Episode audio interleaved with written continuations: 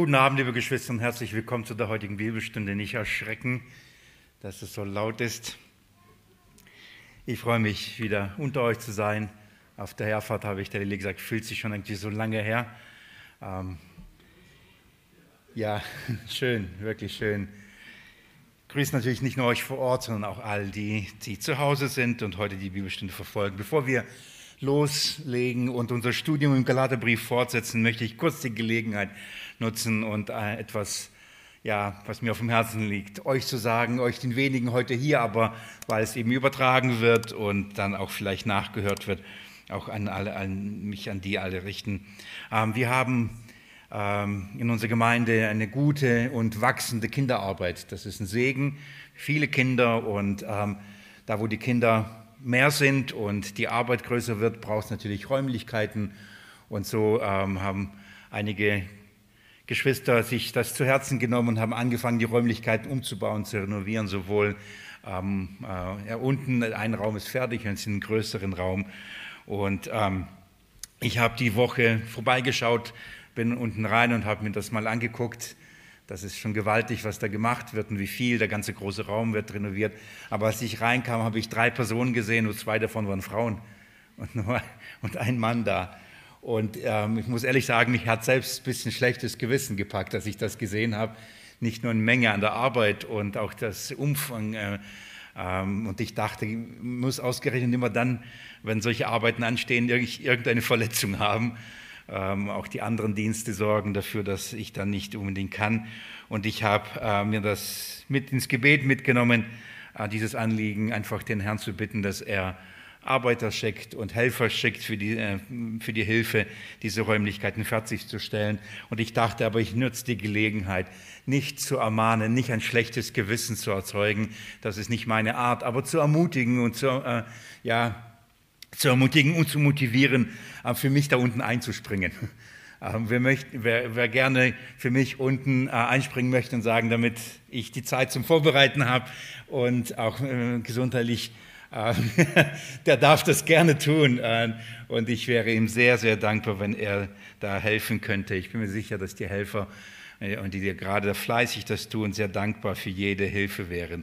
Also wem es nach euren Kräften, nach der Zeit, nach Möglichkeit, ähm, ja eben möglich ist, unterstützt. Ähm, es geht nicht um einfach schöne Räume, es geht nicht um ein Gebäude, ein Haus, es geht einfach um die Möglichkeiten, äh, Möglichkeit und, und den Platz, unserem Herrn Jesus Christus, an den, unseren Kindern zu dienen.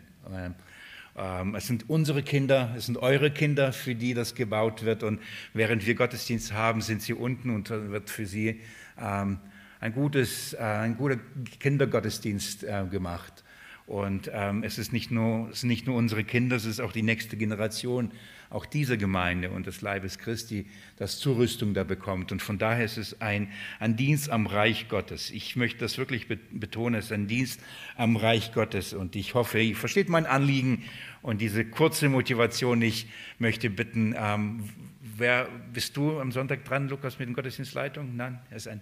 Auf jeden Fall, ich werde das noch machen, den Brüdern sagen, dass sie vielleicht Sonntag auch die ganze Gemeinde dazu ermutigen, ähm, mich dort zu vertreten und diesen Bau vorwärts zu bringen, damit auch die Räumlichkeiten unten gut fertig werden. So, danke euch. Ich hoffe, ihr nehmt das in richtiger Weise zu Herzen und ähm, versteht mein Anliegen. Lasst uns ähm, beginnen mit dem Studium oder weitergehen mit dem Studium des Galaterbriefs. Ich möchte gerne euch die Verse heute vorlesen, die wir heute beginnen zu studieren. Ein neuer Abschnitt. Galaterbrief, Kapitel 1, die Verse 6 bis 10. Das ist der neue Abschnitt, den wir gemeinsam studieren wollen. Heute wollen wir damit beginnen. Ich möchte die Verse gleich zu Beginn euch lesen ich möchte euch bitten, wem es möglich ist, dazu aufzustehen, denn wir wollen auch gleich danach gemeinsam beten und dazu herzliche Einladung. Ähm, betet mit mir mit. Ich werde einen Abschluss machen. Zuerst lese ich aber uns die Verse ab, Vers 6. Ich wundere mich, dass ihr euch so schnell von dem, der euch durch die Gnade Christi berufen hat, abwendet zu einem anderen Evangelium, wo es doch kein anderes gibt. Einige verwirren euch nur und wollen das Evangelium des Christus umkehren. Wenn aber auch wir oder ein Engel aus dem Himmel euch etwas als Evangelium entgegen dem verkündigen, was wir euch als Evangelium verkündigt haben, er sei verflucht. Wie wir früher gesagt haben, so sage ich auch jetzt wieder, wenn jemand euch etwas als Evangelium verkündigt entgegen dem, was ihr empfangen habt, er sei verflucht. Denn rede ich jetzt Menschen zuliebe oder Gott oder suche ich Menschen zu gefallen? Wenn ich noch Menschen gefiele, so wäre ich Christi Knecht nicht. Lass uns beten. Ich lade euch herzlich dazu ein.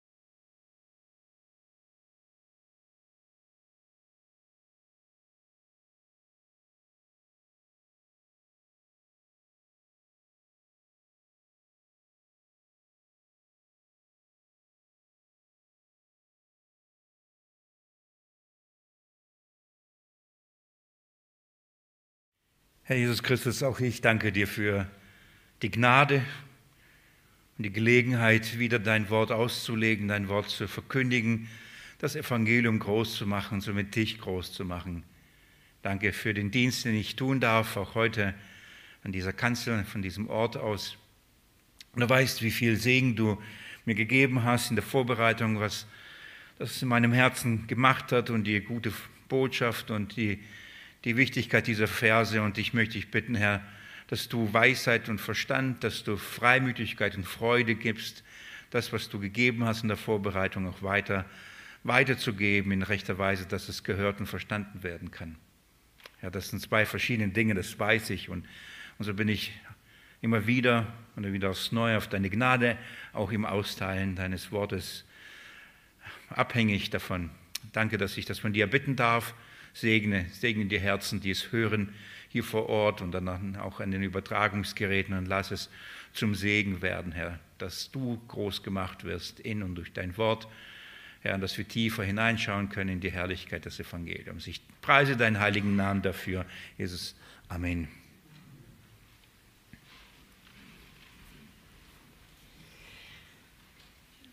Wir verlassen die Einleitung vom Galaterbrief und ähm, kommen zu dem nächsten Abschnitt. Wir verlassen die ersten fünf Verse, die so als Grundlage oder als Hinführung zu diesem Brief gedient haben, zu diesem fundamentalen, zu diesem wirklich wichtigen Brief und kommen zu den nächsten fünf Verse, die wir damit behandeln, die ich gerade euch auch vorgelesen habe. In den ersten fünf Versen, ich hoffe, ihr könnt euch äh, daran erinnern, auch wenn die dazwischen ein bisschen Zeit vergangen ist, äh, die ersten fünf Verse ähm, oder in den ersten fünf Versen haben wir uns angeschaut, und zwar den Apostel des Evangeliums. Drei Punkte haben uns geholfen, den Inhalt ähm, zu heben und zu verstehen. Könnt ihr euch noch erinnern, welche drei Punkte es waren?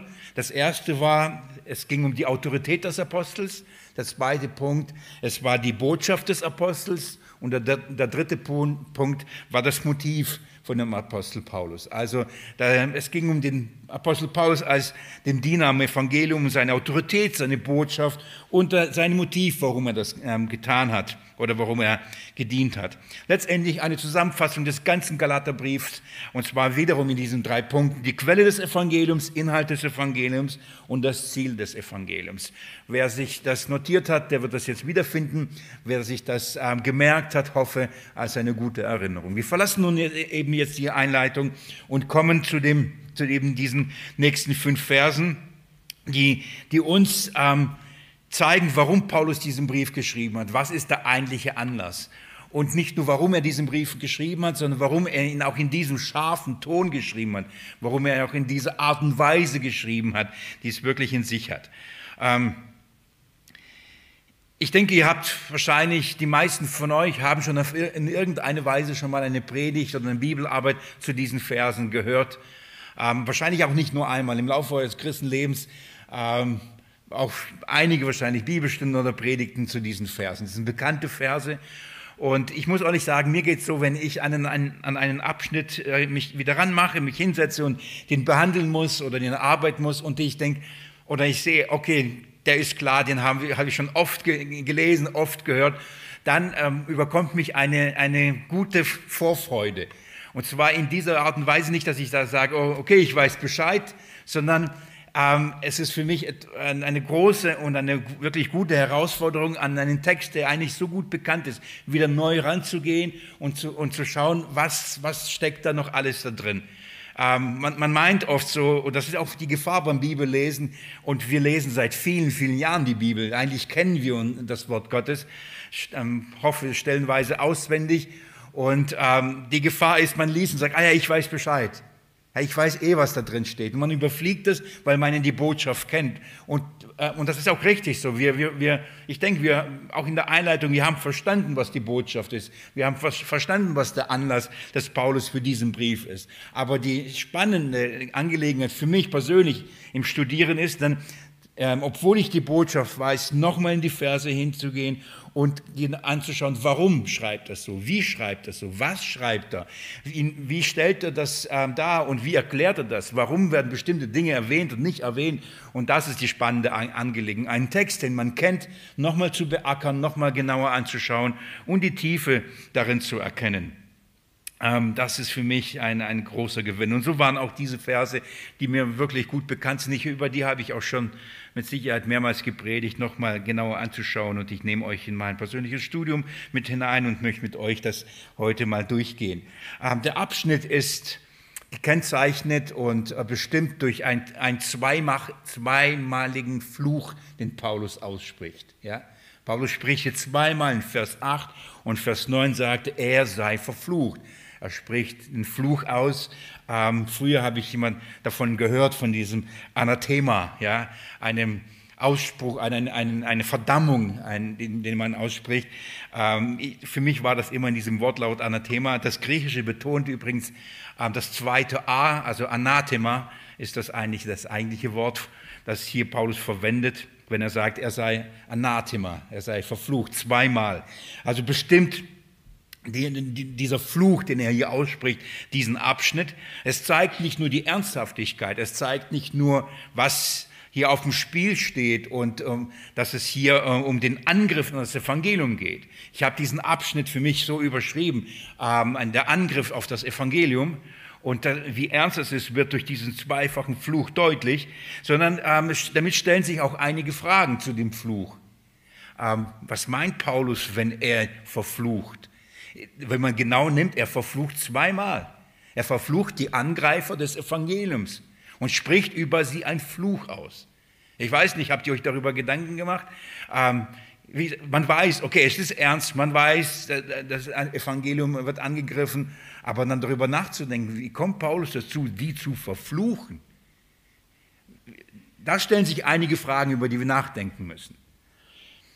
Was bedeutet dieser Fluch? Was bedeutet dieses Anathema? Was meint er damit? Was beinhaltet diesen, äh, diesen Fluch? Wen trifft dieser Fluch, den er hier ausspricht? Ähm, welche Folgen hat dieser Fluch? Gibt es eine Formel, die man der aussprechen muss und dann wirkt dieser Fluch? Ähm, ab wann ist er dann wirksam, wenn, wenn dieser Fluch ausgesprochen wird? Wer kann und darf ihn aussprechen? Darf man überhaupt fluchen? Darf man überhaupt jemand verfluchen? Dürfen wir als Christen überhaupt jemand verfluchen? Dass manche Ausleger sogar ganz entsetzt über das sind, was Paulus hier schreibt und, und sagen, dass er hier etwas entgleist ist. Er war so zornig, er war so außer sich, Er war so außer Kontrolle, dass er ähm, geflucht hat und jemand verflucht hat, obwohl er das eigentlich gar nicht darf. Also so weit können wir nicht gehen. Ähm, das ist Wort Gottes. Paulus spricht einen Fluch aus. Und äh, wir müssen darüber nachdenken, über, über, grundsätzlich überhaupt über einen Fluch. Ein Fluch in der Bibel. Was sagt die Bibel über einen Fluch, über den Fluch Gottes? Denn hier geht es darum, von Gott verflucht zu sein. Dass Paulus denjenigen zusichert, ihr seid von Gott verflucht. So, wir müssen also darüber uns Gedanken machen ähm, und, und uns nicht nur fragen, widerspricht sich Paulus sich selbst? Im Römerbrief, Kapitel 12, Vers 14. Schlag mich mir ganz kurz auf. Das ist nicht weit, deswegen mach, nehmen wir uns die Zeit. 12, Vers 14 heißt folgendes. Ich warte kurz. Segnet, die euch verfolgen. Segnet und flucht nicht. Äh, der Apostel Paulus sagt hier, wir sollen segnen und nicht fluchen. Die uns verfolgen, sollen wir sogar segnen und nicht fluchen. Und ist das jetzt ein Widerspruch? Wieso sagt er hier aber fluchen, wenn er sagt selber nicht fluchen, nicht verfluchen? So, ihr versteht, warum ähm, es sich lohnt, Zeit zu nehmen und das genau sich anzuschauen. Und das meine ich. Man versteht es, okay, es ist ernst, die Angreifer, es ist ernst für die Angreifer, aber in dieser Weise müssen wir trotzdem über die Verse genauer durchgehen, durchgehen durch diese Verse und uns anschauen, was das bedeutet. Und äh, auch da ähm, Umgang auch, auch mit diesem Fluch. Schon sehr früh, drittes Jahrhundert, hat die, die junge Kirche das für sich in Anspruch genommen, später die römisch-katholische Kirche in intensivster Art und Weise, dass jeder, der nicht ihr gleichförmig war, gleich dachte, gleich lehrte und sich ihnen äh, anschloss, dass sie ein Anathema über sie ausgesprochen haben, über all die Feinde der Kirche wurde ein Fluch ausgesprochen und sie wurden verdammt. So, die wurden ähm, äh, exkommuniziert. Sagt man das so? Exkommuniziert, glaube ich, so. Ein Nie fällt dazwischen, ja. So, ähm, und, und all, die, all diese Personen non grades, ne? auf jeden Fall unbeliebten Personen, all die Feinde ähm, der Kirche, die, die, die wurden mit diesem Fluch belegt. Man sagt, jeder, der außerhalb der Kirche ist, hat kein Heil und somit ist er dann verflucht. Ich habe gelesen diesen Spruch, wer die Kirche nicht zur Mutter hat, hat Gott nicht zum Vater. Wer nicht die Kirche zur Mutter hat, hat Gott nicht zum Vater. Also brauchst du die Kirche, in dem Fall die alleine wahre Kirche, die katholische Kirche, ähm, das ist deine Mutter und wenn du sie hast, dann hast du Gott zum Vater. Wenn du die Mutter nicht hast, hast du ihn Gott nicht zum Vater. Und wer es nicht hat, ist Anathema. Er ist verflucht. Ja. In dieser Weise äh, wurde, wurde viel, viel angerichtet und viel Angst verbreitet. Man könnte ja verflucht werden, man könnte ja ausgeschlossen. Also nicht, es geht nicht nur um Ausschluss.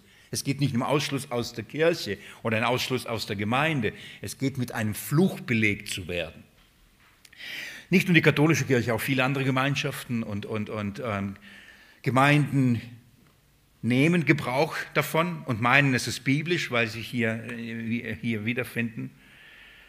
So, es gibt einiges zu bedenken, wenn wir über den Fluch nachdenken, über dieses Anathema. Es gibt einiges nachzudenken äh, über diesen doppelten Fluch, den Paulus hier in den Versen ausspricht. Und zwar nicht nur im Kontext dieser Verse, sondern im Kontext vom Galaterbrief, im Kontext des, äh, äh, letztendlich im Kontext des Evangeliums müssen wir darüber nachdenken. Aber eins nach dem anderen, wir gehen Schritt für Schritt da durch. Und diese, diesen Fluch finden wir in Vers 8 und Vers 9. Davor kommt Vers 6 und 7. Danach kommt Vers 10. Das heißt, wir gehen durch die Verse durch und gehen wir Schritt für Schritt äh, durch. Und wenn wir in Vers 8 und 9 angekommen sind, nicht in der heutigen Bibelstunde, dann werden wir äh, uns diesen Fluch genauer anschauen, was er bedeutet. Aber davor müssen wir uns ein paar Gedanken machen, ein paar wichtige Gedanken machen, eben in welcher Art und Weise verwendet äh, Paulus diesen Fluch und warum spricht er diese aus. Eben ähnlich wie in den ersten fünf Versen möchte ich auch in diesen fünf Versen euch ein paar Punkte geben als Gliederungspunkte, die äh, uns helfen sollen, diesen Abschnitt zu studieren. Ähm, ich nenne sie euch schon mal jetzt vorab, dann wisst ihr, worauf ihr euch einlässt und was auf euch wartet. Der erste Punkt, das ist der Vers 6. Und den, mit dem werden wir uns heute beschäftigen.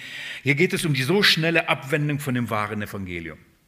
das, das, so schnelle Abwenden von dem Evangelium, Vers 6. Dann kommt äh, der, der, der zweite Punkt, das ist der Vers 7. Da geht es um die Umkehrung des Evangeliums durch Verwirrung. Die Umkehrung des Evangeliums äh, durch Verwirrung. Ähm, die Verse 8 und 9, das ist der dritte Punkt, da wird es um die Folgen der Umkehrung des Evangeliums gehen. Und da werden wir den Fluch behandeln. Es gibt die Folgen. Und als letzte, das ist der Vers 10, es wird um die Haltung bei der Verteidigung des Evangeliums gehen. Das ist der Vers 10. Also, der erste Punkt ist die schnelle Abwendung vom Evangelium. Der zweite Punkt ist die Umkehrung des Evangeliums. Der dritte Punkt sind die Folgen von der Umkehrung des Evangeliums, von der Abwendung des Evangeliums. Und der, dritte, äh, und der vierte Punkt ist die Haltung bei der Verteidigung des Evangeliums. Das sind die Verse, das sind die Punkte, durch die ich mit euch durchgehen möchte. So beginnen wir nach nach dieser Hinführung zu diesem Abschnitt mit Vers 6 und schauen wir uns die schnelle Abwendung vom wahren Evangelium. Paulus beginnt diesen, diese Verse und beginnt eigentlich einen Brief, nach dem Briefkopf sozusagen, beginnt er mit einer großen Verwunderung. Er, er beginnt, indem er seine eigene große Verwunderung und Bestürzung erstmal zum, zum Ausdruck bringt. Schaut mal Vers 6 nochmal. Ich wundere mich, dass ihr euch so schnell von dem, der euch durch die Gnade Gottes berufen hat, abwendet zu einem anderen Evangelium.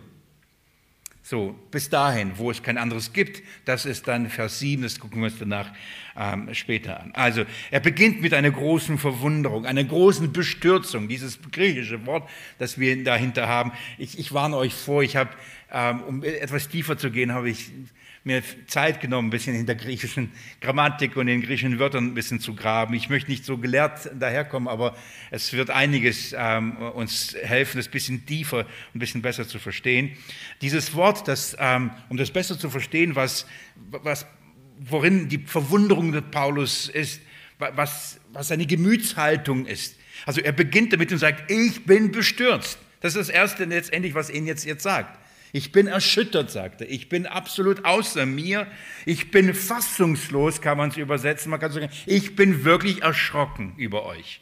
So beginnt er diesen Brief kommt direkt, wir haben schon uns angeschaut, kein Lob, kein, keine Vorrede, gar nichts. Er beginnt mit seiner Fassungslosigkeit. Ich sage, ich bin absolut fassungslos über das Galate, was ihr da treibt und was ihr da tut. Was bei euch in der Landschaft Galatien, das heißt in den Gemeinden in dieser Gegend, was bei euch da los ist. Ich bin wirklich schockiert darüber.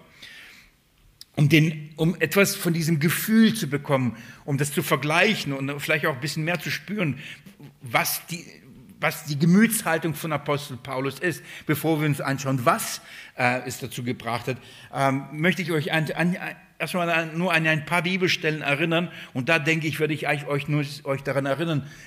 Wir müssen nicht alles nachlesen, weil das ist ziemlich einfach.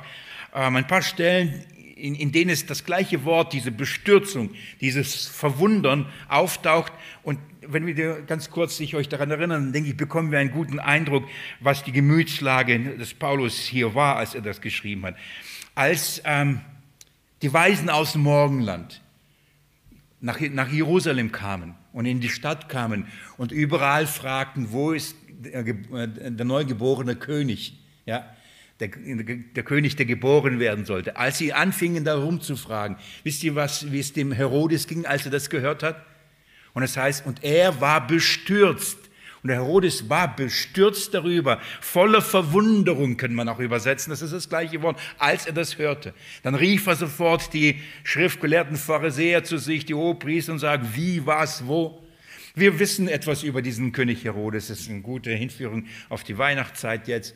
Er hatte Angst, er hatte Panik, dass er seinen Thron verliert. Er hatte Angst und ähm, Paranoia, dass, äh, dass ihn jemand umbringen würde und ähm, er seinen Thron verlieren würde. Er hat seine Kinder deswegen umgebracht, Frauen umgebracht, damit er an dem Thron festgehalten wurde. Und sobald er irgendeine Nachricht gehört hatte, die ihn, die, das, die seine Herrschaft in Frage gestellt hat, versetzte ihn in, in so eine Bestürzung. Das ist das gleiche Wort, das Paulus hier verwendet.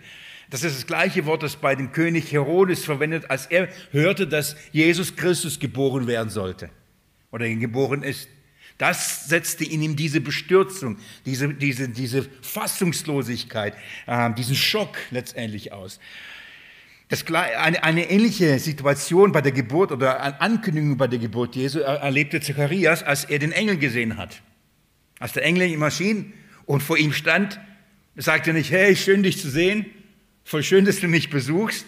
Er war schockiert, er war fassungslos, er war wirklich äh, in Verwunderung, aber nicht einfach so, wow, schön oder um, jetzt bin ich ganz schön verwundert, sondern es äh, ging durch Mark und Bein, als er diesen Engel gesehen hat. Da wird das gleiche Wort ähm, verwendet, das auch hier Paulus verwendet, als Zacharias diesen Engel sah. Ebenfalls erlebten die Jünger immer wieder so eine Bestürzung, so eine Verwunderung mit Jesus selbst. Ich erinnere euch an die Begebenheit, als Jesus äh, auf dem Wasser ihnen nachts kam bei den, beim Sturm kommt ähm, in, in, in, auf dem Wasser nach dem, nach dem Gebet. Und als sie ihn sahen, was haben sie gedacht? Es ist ein Geist. Es ist ein Geist, ein, ein, ein Gespenst, heißt es da. Und dann heißt und sie waren voller Bestürzung und erschrocken über das, was sie da gesehen haben. Das gleiche Wort, das drückt diese Haltung aus. Die waren voller Panik. Die waren erschrocken. Und ähm, das gleiche geschah, als Jesus auferstand ähm, er durch die geschlossene Türe, geschlossene Fenster auf einmal in ihrer Mitte stand, in ihrer Mitte stand nach der Auferstehung und sagte, Friede mit euch, heißt es, sie waren voller Bestürzung. Ähm, und dann sagte er, gib mir was zu essen, ich, will essen. ich muss dich überzeugen, ich bin kein Geist, ich bin wirklich da auferstanden. Es sind immer wieder solche Berichte, die das gleiche Wort beschreiben oder verwenden, um aufzudrücken, dass Menschen, die waren schockiert, die waren bestürzt, die waren, die waren außer sich. Sogar unser Herr Jesus Christus war selber über seinen Gemütszustand bestürzt, als er ähm, im Obergemach wusste, jetzt ist die Zeit. Jetzt wird er verraten, jetzt wird er verleugnet, jetzt wird er ähm, gepeinigt, bespuckt, geschlagen, letztendlich gekreuzigt, vom Vater verlassen. Und er sagt an mehreren Stellen, meine Seele ist bestürzt. Das ist das gleiche Wort. Bis in den Tod sogar. Schockiert, erschüttert. Ähm, fassungslos, erschrocken, wie auch immer man dieses Wort beschreibt. Das heißt, er war über seinen, über die Reaktion überrascht darüber. Er, wusste er, was kommt? Wusste er. Hat er sich darauf vorbereitet? Ja. Ist er deswegen in die Welt gekommen? Ja. Was löst es aber bei ihm aus? Das war ein Schockzustand. Und ähm, wir wissen, wir haben uns das in gründlichen Markus-Evangelium angeschaut, welche körperliche Folgen sogar diese Bestürzung bei unserem Herrn hatte. Als Paulus also beginnt und schreibt, dass er sich verwundert, dann sollten wir nicht zu so schnell drüber lesen, dass er sagt, na, ich bin halt, der halt verwundert war und überrascht etwas. Nein, nein, es, er drückt damit wirklich emotional etwas aus und sagt, ich bin wirklich am Boden, ich bin, ich bin geschockt. Ich bin wirklich geschockt. Das ist, was Paulus hier uns sagt. Nur nebenbei, und das ist wirklich nebenbei, äh, was hat Jesus seinen, äh, seinen Jüngern dann gesagt? Ähm, euer Herz ist bestürzt. Er sagt genau das gleiche Wort, aber seid getrost. Glaubt an mich, er glaubt an Gott, glaubt an mich. Wie überwinden wir die Bestürzung? Wie überwinden wir die Fassungslosigkeit? Wie überwinden wir unseren Schock? Jesus sagt es. Glaubt an Gott, glaubt an mich. Das ist die Art der Überwindung. Aber das ist nur nebenbei. In diesem Zusammenhang auch noch viele andere Stellen, die uns aufzeigen, wie wir unsere Bestürzung überwinden. Und das ist immer auf Jesus Christus uns ausrichten. Also Paulus beginnt mit seiner Bestürzung, er beginnt mit seiner großen Fassungslosigkeit über das, was, ähm, was in Galatien, in den Landschaften Galatien passiert ist. Was ist der Grund für seine große Bestürzung? Was ist der Grund für seinen Schock? Was hat ihn so erschüttert? Liebe Geschwister, es sind nicht die falschen Brüder. Es ist nicht die falsche Lehre. Es, nicht, es ist nicht das falsche Evangelium, das dort kursiert ist. Das war nicht der Grund für seinen Schock. Das war nicht der Grund, warum sagt, wie, da gibt es ein falsches Evangelium. Wie, da sind falsche Brüder unter euch. Wusste Paulus, dass das alles passiert? Von Anfang an. Wir erinnern uns, Apostelgeschichte Kapitel 20, als er die Ältesten zu sich nimmt, bevor er nach Jerusalem dann geht, was sagt er? Denn ich weiß, dass nach meinem Abscheiden falsche Wölfe unter euch sein werden, falsche Brüder unter euch aufstehen werden, werden viele hinter sich herziehen. Er wusste, dass das passiert. Es ist nicht so, dass Paulus voller Schock war und überrascht war, dass überhaupt sowas in Galatien und in Gemeinden stattgefunden hat. Nein, er hat damit gerechnet. Es musste passieren. Ähm, er wusste, dass es passieren wird. Gott hat es ihm offenbart. Das ist die Strategie, das ist äh, die Strategie des Feindes und er wusste, was ist die Verwunderung? Was hat ihn so geschockt, liebe Geschwister? Das ist wichtig. Er schreit, ich wundere mich, dass ihr euch so schnell. Das ist der Grund für seinen Schock. Der Grund seiner Fassungslosigkeit ist die rasante Geschwindigkeit mit der die Gemeinden in Galatien sich vom wahren Evangelium abgekehrt haben. Das ist, was ihn so verwundert. Das ist, was ihn so überrascht. Wie konnte es nur so schnell passieren? Nicht, dass es passiert, sondern dass es so schnell passiert. Das ist etwas, was ihn echt geschockt hat. Nachdem er das erlebt hat, was er da erlebt hat, nachdem er die Wirkung des Evangeliums, der Verkündigung erlebt hat und die Annahme und die Freude und die Dankbarkeit und all das, was er da gesehen hat. Und dann, kurze Zeit später, hört er, und zwar nicht nur von einer Gemeinde, sondern von vielen Gemeinden, dass es ähm, das, der Sauerteig hat sich ausgebreitet, auch wenig, aber es hat sich ausgebreitet. Und er ist darüber verwundert, wie schnell das Kreise zieht und wie schnell diejenigen, die anscheinend sich zu Christus bekannt haben, dieses Evangelium angenommen haben, es, ihn, es geliebt haben, wie es ihnen vor Augen gemalt wurde, wie schnell sie sich davon abge, abgewandt haben. Liebe Geschwister, auch hier nebenbei, unsere Verwunderung sollte nicht darüber sein, dass es passiert. Auch da sollten wir nicht überrascht sein. Wir sollen nicht aus allen Wolken fallen was, es gibt welche, die predigen ein falsches Evangelium. Was, es gibt solche. Nein, das ist etwas, womit wir rechnen müssen. So, wenn die Apostel schon damit gerechnet haben von Anfang an, dann müssen wir ähm, heute genauso damit rechnen. Wir wissen, dass Jesus gesagt hat, sie werden kommen, und zwar viele. Wir müssen damit rechnen. Das, da, darüber sollten wir uns nicht verwundern und keinen Schock erleiden, wenn es passiert. Aber die Verwunderung ist, wenn es schnell passiert. Wenn es so aussieht, dass es gerade angenommen, geliebt und sich darüber gefreut hat und gefühlsmäßig nicht viel Zeit vergangen ist. Auf einmal, dass all das wieder in Frage gestellt wird. Auf einmal, dass alles keine Rolle mehr spielt. Oder für, man ist offen und bereit für andere Lehren, für andere Positionen, für andere Meinungen. Das ist die Verwunderung, das ist der Schock. Das Wort eben, deswegen habe ich vorhin gesagt, jeder andere, der, der, ein gutes Programm hat und gute Literatur zu Hause hat, der muss kein griechischer Experte sein, um das herauszufinden, was ich herausgefunden habe. Ich möchte hier nicht gelehrt daherkommen, aber ich fand es amüsant. Das Wort, das hier äh, für schnell über die Verwunderung ähm, steht, ist eigentlich Tachios. Klingt das, alle Autofahrer, denen kommt es bekannt vor. Das ist das Wort Tacho das deutsche Wort oder unser Wort, das wir vom Tachometer wird davon abgeleitet. Schnell, ein Tachometer. Das heißt, Paulus hat den Tachometer der Galater vor Augen. So wie wenn ähm, ich mit jemand fahre und dann geschwind aufs Tacho gucke und denke, oh, du fährst ja schnell. Ja, neulich sowas erlebt. Dachte, guten, gut, dass wir in einem guten Auto sitzen. Ja, das, der Punkt ist hier, Paulus spricht aus und, und sagt, die hier Galater, ihr seid eu, euer geistliches Tempo oder euer Tempo bei, bei der Aufgabe des Evangeliums auf eurem Tacho, ihr seid bei 200.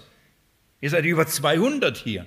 Ihr rast mit einem, mit einem Tempo, und zwar in eine andere Richtung, weg von dem eigentlichen, in so einer schnellen Geschwindigkeit. Auf eurem Tacho steht echt, das ein, ihr seid schon im Anschlag. Das ist, worüber er sich wundert. Das ist ein, ein, schönes Bild, um das zu verstehen, warum er so geschockt war. Er guckt auf ihr geistliches Tachometer und, und ist erschrocken über die Geschwindigkeit, und zwar über die falsche, im Rückwärtsgang. Dass man so schnell rückwärts fahren kann, das waren die Galater.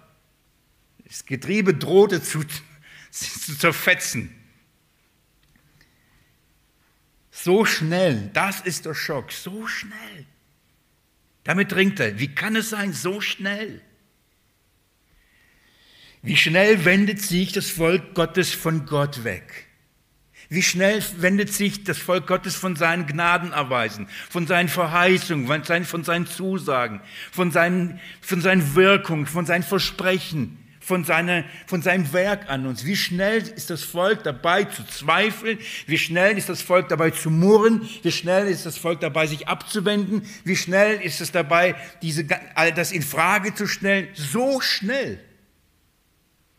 Wie schnell sind wir dabei, nachdem wir geistliche Gnadengaben von Gott empfangen, Wirkung in unserem Leben, beginnen wir bei unserer geistlichen Wiedergeburt. Und das ist das Zeugnis, das ich immer und immer wieder höre, aber auch in meinem Leben erlebe, wo man denkt, man erlebt eine intensive Gemeinschaft mit Gott. Man ist so dankbar, man denkt, hey, das ist doch, darum geht es doch. Und es geht so schnell, oder? Und dann sagt man, ja, wo ist Gott? Wird er mich, mir helfen? Wird er mich durchtragen? Wird er mich, mich äh, stärken? Wird er für mich sorgen? Obwohl man so intensiv das Wirken Gottes in seinem Leben erlebt hat. Es dauert manchmal keine Stunden, manchmal keine Tage, manchmal keine Wochen, Monate, manchmal keine Jahre und man findet sich wieder in Zweifel und wieder in Sorgen. Reicht das, was Gott versprochen hat? Reicht das? Wird das tun? Wird das machen? Seine Güte, sein Wohlwollen, seine Fürsorge, seine Führung wird permanent in Frage gestellt. Und das in einem rasanten Tempo. Kurz nachdem man gerade das geschmeckt hat und so voller Freude und Dankbarkeit über dieses herrliche Evangelium war. Als es noch genug war, das war köstlich. Auf einmal so schnell ist es euch nicht mehr genug. Zweifel kommen Meint es Gott gut mit mir? Man hat sich darüber gefreut, über die herrliche Verheißung, wenn er, wird er nicht alles mit ihm uns schenken. Wir kennen diese herrlichen Bibelverse, Römer 8.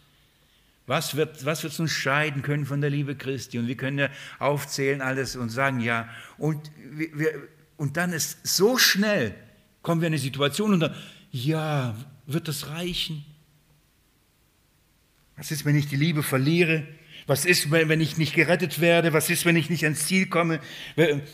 Wird Gott in der Lage sein, mich zu versorgen? Geistlich wird Gott in der Lage sein, mich zu bewahren? Wird Gott in der Lage sein, mich letztendlich durchzuführen durch diese Wüstenwanderung? Wird Gott in der Lage sein, mich in das verheißene Land hineinzubringen? Ich bin hier am Zweifel. Ich bin mir nicht sicher, ob ich gerettet bin. Ich bin mir nicht sicher, ob seine Gnade genügt. Ich bin mir nicht sicher, ob ich durchkomme. Ich bin mir nicht sicher, ob meine Sünden vergeben sind. Ich bin mir nicht ganz so sicher obwohl Gott einen gerettet hat. Und man das äh, äh, angenommen hat im Glauben, gesehen, geschmeckt und sich gefreut hat. Und dann so schnell kommen wieder den Punkt und sagen, ja, reicht's. Und wisst ihr, was dann passiert? Dann kommen irgendwelche äh, Leute, irgendwelche Lehren und dann ist man offen für Dinge, die man vielleicht doch selber dazu beitragen könnte. Was könnte ich noch tun, damit ich sicher bin? Was muss ich dann tun, damit ich ankomme? Ist man offen für die Angriffe und offen für ein anderes Evangelium, weil man Zweifel hat, ob Gott allein es vermag, ob die Gnade allein genügt. Und Paulus ist geschockt. Man beginnt, man nimmt an, allein die Gnade, es genügt. Und so schnell wendet man sich ab von diesem allein die Gnade, allein aus Glauben, allein Christus. Und dann beginnt man, ja, aber vielleicht noch das, aber vielleicht noch das, vielleicht noch die Beschneidung, vielleicht noch das, das Halten von Tagen und, und, und. Aber nicht alles, aber vielleicht nur das und dann bin ich sicher. Wie schnell, wie schnell. Wir haben ein gutes Beispiel. Das, was Gott mit seinem Volk Israel nach dem Fleisch getan hat, hat er getan für uns als Vorbild. Das wissen wir, oder? 1. Korinther Kapitel 10. Brauchen wir nicht aufschlagen. Das geschah euch zum Vorbild. All das, was mit Israel passierte, was, wie Gott sie aus Ägypten rausgeführt hat, wie er sie durch das äh, äh, Tone Meer geführt hat, wie er sie durch die Wüsten äh, geführt hat, wie alles, was er wie er durch den Jordan ins verheißene Land, all das geschah für uns zum Vorbild, damit wir an diesen Dingen lernen. Und zwar was lernen? Nicht so zu tun, wie sie es getan haben. Macht nicht das Gleiche, sagt, sagt die Schrift immer wieder. Der äh, Hebräerbriefschreiber sagt, wie viel sind ausgezogen und wie viel sind eingezogen in das verheißene Land? Und warum sind die meisten in der Wüste gestorben? Weil, sie, weil sich das Wort nicht mit dem Glauben verband. Sie zweifelten. Sie zweifelten an seinen Wegen, sie zweifelten an seine Verheißung, sie zweifelten an seine Fürsorge, sie zweifelten an seine, an seine Bewahrung, am Schutz, an allem. Er hat gesagt, ich bringe euch hin. Wie schnell war das so? Er führt sie aus Ägypten mit gewaltiger Hand und Stärke, oder? Liebe Geschwister, ich werde das alles nicht, nicht, nicht alles, ein paar, ein paar Dinge, aber nicht von neuem auf, aufrollen. Über Jahre im Seminar haben wir Altes Testament all das durchgearbeitet. Wie schnell war das, dass sie, nachdem er dieses gewaltige Ereignis, ihre Rettung aus Ägypten erlebt hat, wie schnell kam es, dass sie angefangen zu zweifeln und zu murren?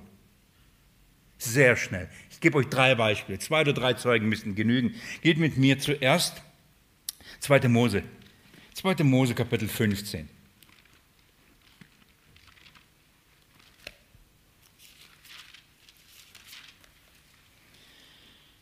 Von der Orientierung Berufung Moses in den ersten Kapitel, dann Hinführung zum Auszug aus Ägypten, dann haben wir dieses herrliche Kapitel 12, Kapitel 13, das Passa. Ähm, als, als Grundlage der Erlösung, wunderbar als Bild auf Christus. Dann ziehen sie aus, ziehen durchs Rote Meer. Sie erleben ein, vor ihren Augen, wie der Feind gerichtet wird, sie befreit werden, oder?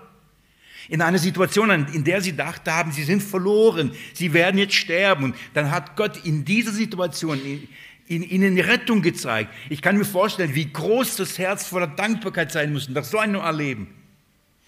Sie singen sogar einen Psalm mit Mose. Mose singt ein Lied, das Lied des Mose. Sie ziehen hinterher und dann zieht ähm, die Frauen der Moses Frau hinterher mit Tambourin. Alle, sie singen, sie preisen, die haben so ein so ein Lobpreis auf dem Herzen, weil die gerade so eine große Rettung erlebt haben. Kapitel 15. Wie lange dauert es? Und sie beginnen zu zweifeln. Schaut mal, Kapitel 15, ich lese euch ab Vers 22, nur kurz an, nicht alles. Und Mose ließ Israel vom Schilfmeer aufbrechen und sie zogen hinaus in die Wüste und wanderten wie lang?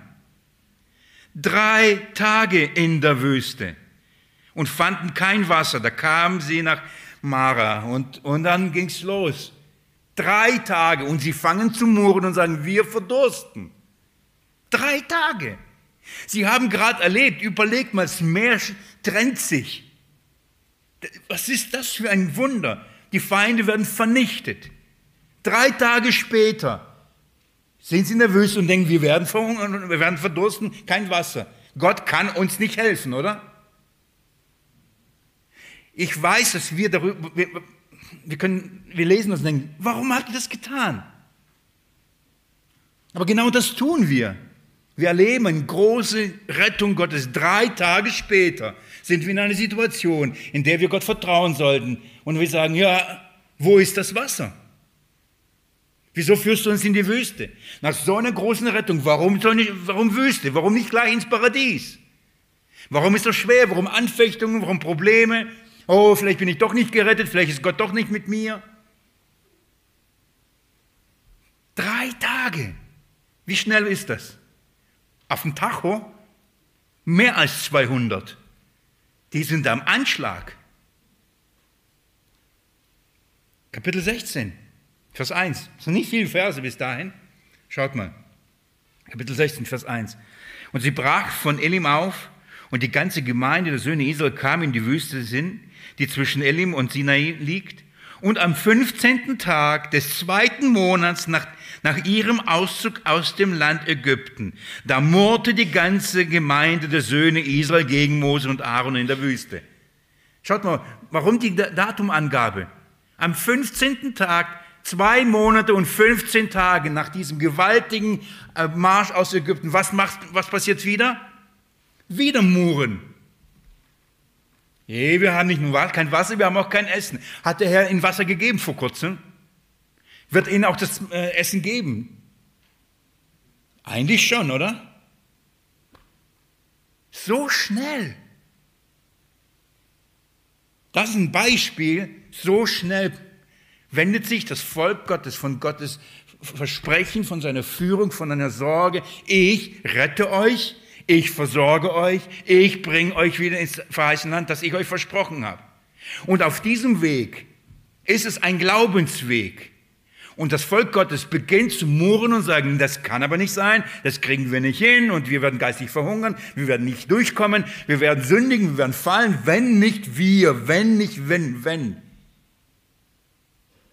so schnell sich abbringen von dem Evangelium. Ja, Gott hat euch aus Ägypten geführt, im übertragenen Sinne, aus dem geistlichen Ägypten. Ja, aber ihr müsst schon gucken, wie ihr da in der Wüste dann durchkommt.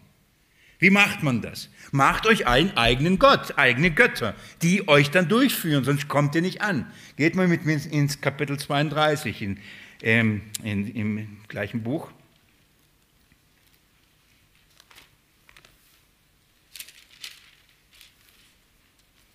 Auch eine bekannte Geschichte, oder? Die vom goldenen Kalb. Mir geht es jetzt nicht um die einzelnen theologischen Details, das habe ich in einem anderen Kontext alles ausgelegt. Mir geht es um Folgendes, um die Geschwindigkeit. Die sind, Gott führt sie nun jetzt direkt an den Ort der Begegnung. Sie sollen mir dienen am Berg Sinai. Gott kommt in eine Art und Weise, in einem brennenden Feuer, mit Rauch und Stimmen, dass sie fürchten. Überlegt mal, so eine Furcht haben sie gesagt, Gott soll nicht reden, wir würden so sterben. Mose, rede du.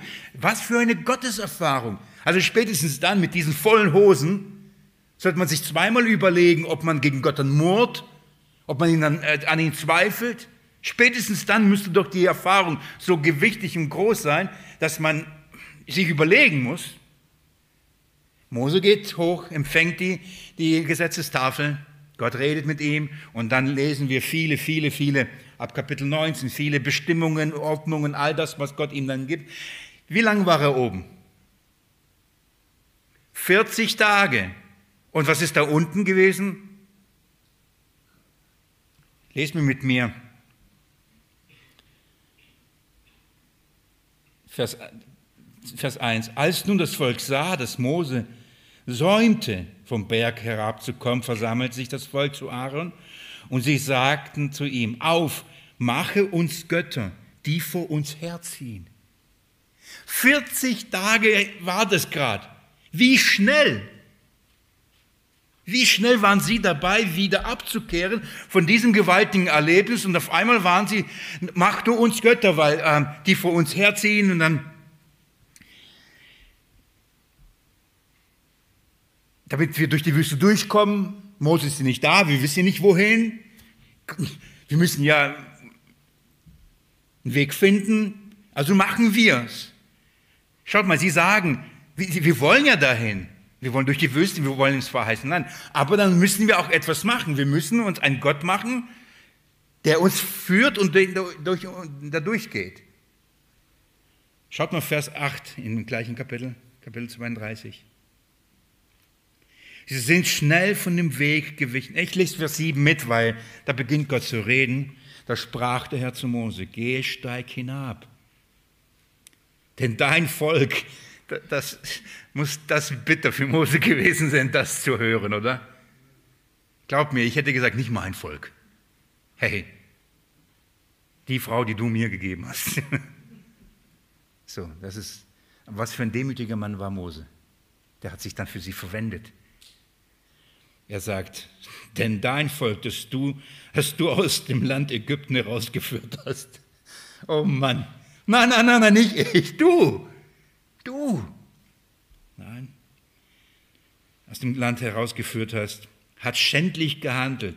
Sie sind schnell von dem Weg abgewichen, den ich ihnen geboten habe. Sie haben sich ein gegossenes Kalb gemacht, sind vor ihm niedergefallen, haben ihm geopfert und gesagt, das sind deine Götter Israel, die dich aus dem Land Ägypten herausgeführt haben. Das hat dich gerettet. Aber was Gott sagt ist, Sie sind schnell. Das ist das, der gleiche Schock, die gleiche Bestürzung dieses Apostel Paulus. Das ist genau das. Die sind sehr schnell abgefallen. Es ist noch nicht mal richtig losgegangen, dann ist es schon wieder vorbei.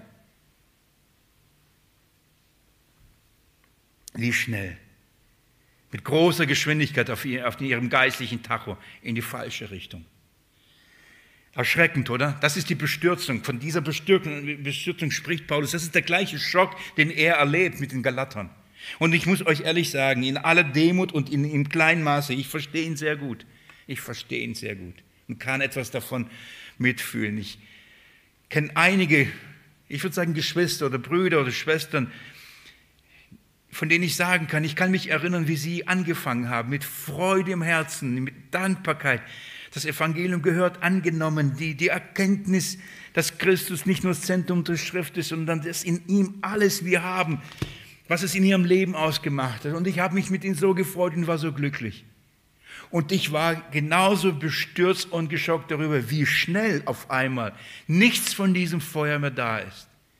Nichts von, dieser Be von der Hingabe oder die, diesem Eifer. Und vor allem, wie schnell die Bereitschaft und die Offenheit, sich auf Dinge einzulassen, die entgegengesetzt diesem Evangelium sind.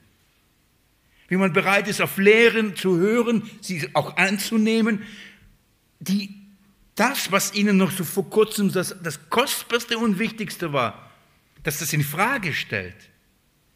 Ich verstehe den Schock des Paulus, weil ich denke, wie schnell ist das? warum so schnell? Ich verstehe es gut. Gehen wir zurück zum Galaterbrief. Wobei, wobei, nein, geht mir mit mir noch in 5. Mose, weil dann, dann gehen wir nicht mehr wieder zurück. Müssen wir nicht so viel blättern. Schaut noch mal äh, in 5. Buch Mose, in Kapitel 5. Ich finde es schön, wie Paulus, und das ist eine gute Überleitung jetzt für den nächsten Punkt, ähm, wie Paul, äh, nicht Paulus, Entschuldigung, wie, wie Mose das zusammenfasst, was er da erlebt hatte. Ich liebe das fünfte Buch Mose. Es ist herrlich. Es ist darum herrlich, weil Mose die anderen Bücher davor zusammenfasst und erklärt, wie man sie zu lesen. Er, er reflektiert das und er, deswegen finde ich das so spannend, welche Geschichten er wiederholt, warum er sie wiederholt, wie er sie erklärt. Das ist höchst interessant. Von daher ist es sehr wertvoll. Aber ich möchte euch Kapitel 5, Vers 16 euch vorlesen. Ich hoffe, dass ich das Richtige aufgeschrieben habe. Oh, wenn nicht.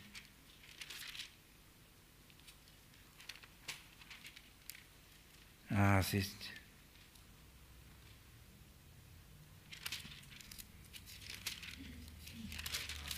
Bitte? Ist das Kapitel 8?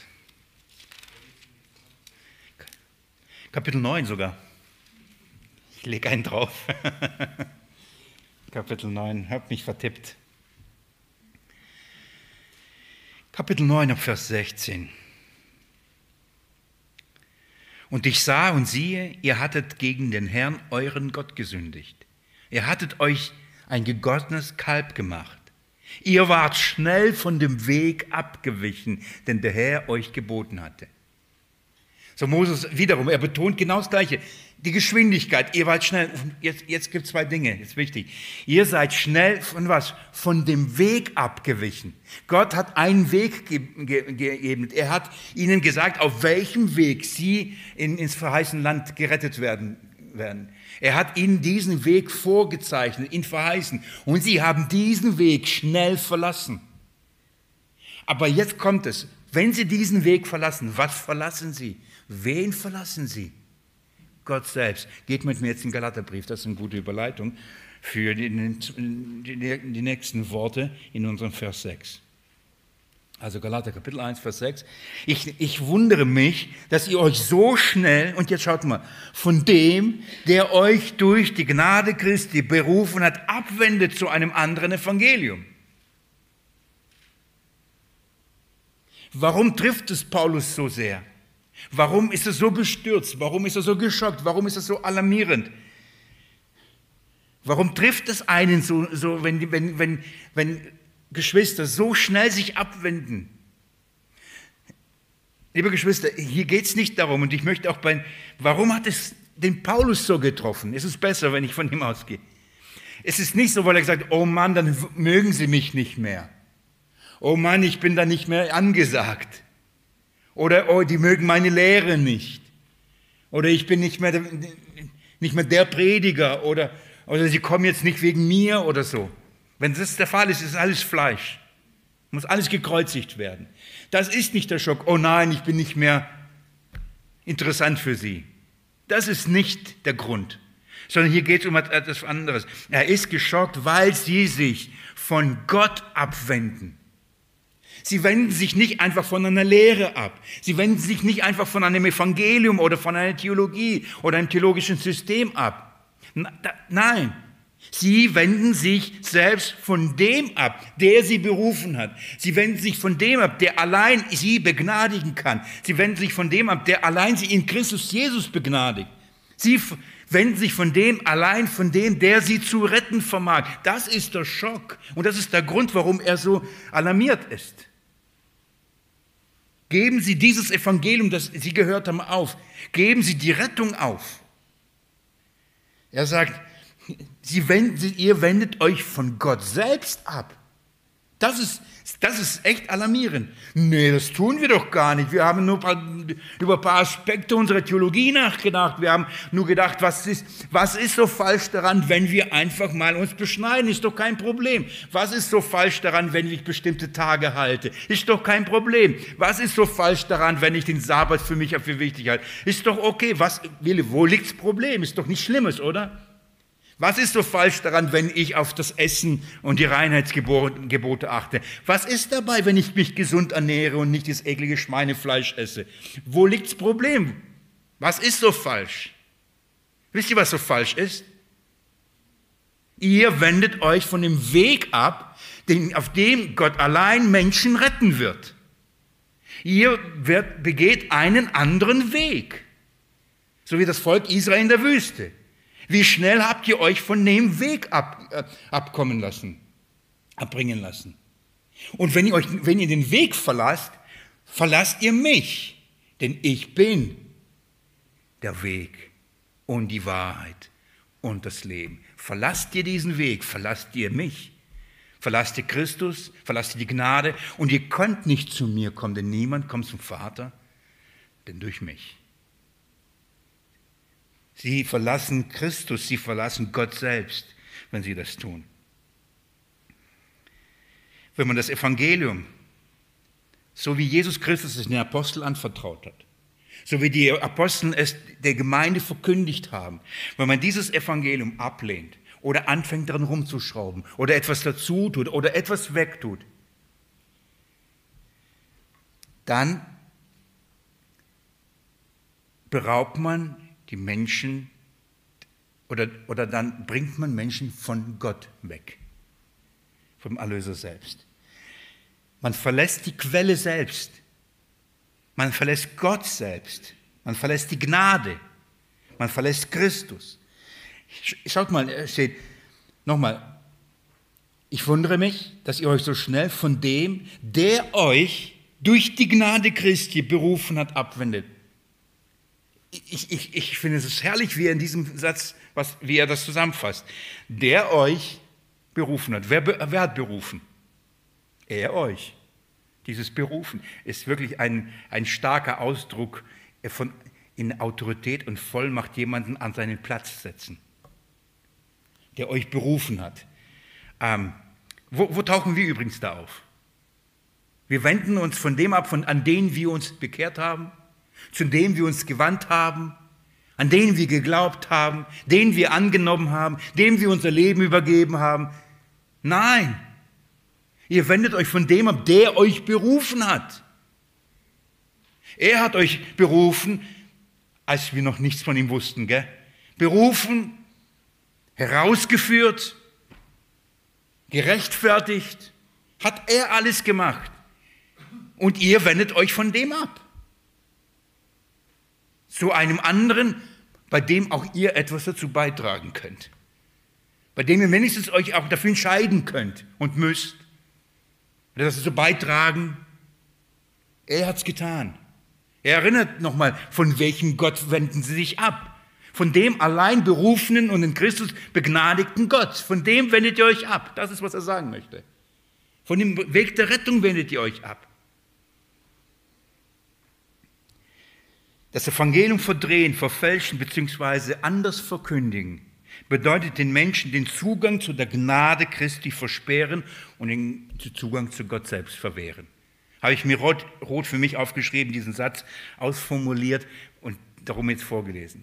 Das bedeutet, wenn man das Evangelium verfälscht, verdreht, verändert oder eben ein anderes predigt, bedeutet es, den Menschen den Zugang zu verwehren zu der Gnade, den Zugang somit auch zu verwehren zu Gott selbst. Das bedeutet, es steht so viel auf dem Spiel. Versteht ihr, warum er dann zu einer drastischen Maßnahme, zu einem doppelten Fluch kommen wird, wenn er sagt, weh denen, die das tun? Anathema gilt ihnen. Denn hier geht es Die Rettung, hier steht, es, hier steht die Rettung auf dem Spiel. Nicht weniger und nicht mehr. Mehr gibt es nicht. Ich möchte euch nur kurz was zeigen. Hier heißt es, der, das letzte, die letzten zwei Aspekte noch ganz kurz darauf eingehen. Ich lese noch einmal, ich wundere mich, dass ihr euch so schnell von dem, der euch durch die Gnade Christi berufen hat, abwendet zu einem anderen Evangelium. So, was tun die Galater? Was tun sie in einer rasenden Geschwindigkeit? Was tun sie in einer rasenden Geschwindigkeit, dass Paulus zu so einer Bestürzung, zu einem Schock bringt? Sie wenden sich ab. Das ist, was sie tun. Sie wenden sich ab. Im, im, im Kontext des Alten Testaments würde heißen, ihr dreht mir den Rücken zu.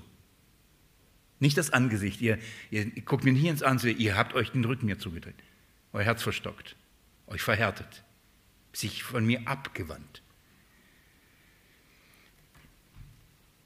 Wegen der Kürze der Zeit fasse ich das so zusammen. Es gibt einen guten Begriff oder Beschreibung, das dieses griechische Wort hier gut auf den Punkt bringt.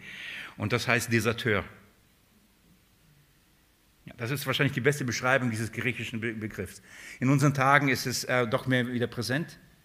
Ein Deserteur ist derjenige, der nicht mehr für sein Land und für seinen Oberbefehlshaber kämpfen will, weil er entweder keinen Sinn darin sieht oder um sein Leben fürchtet.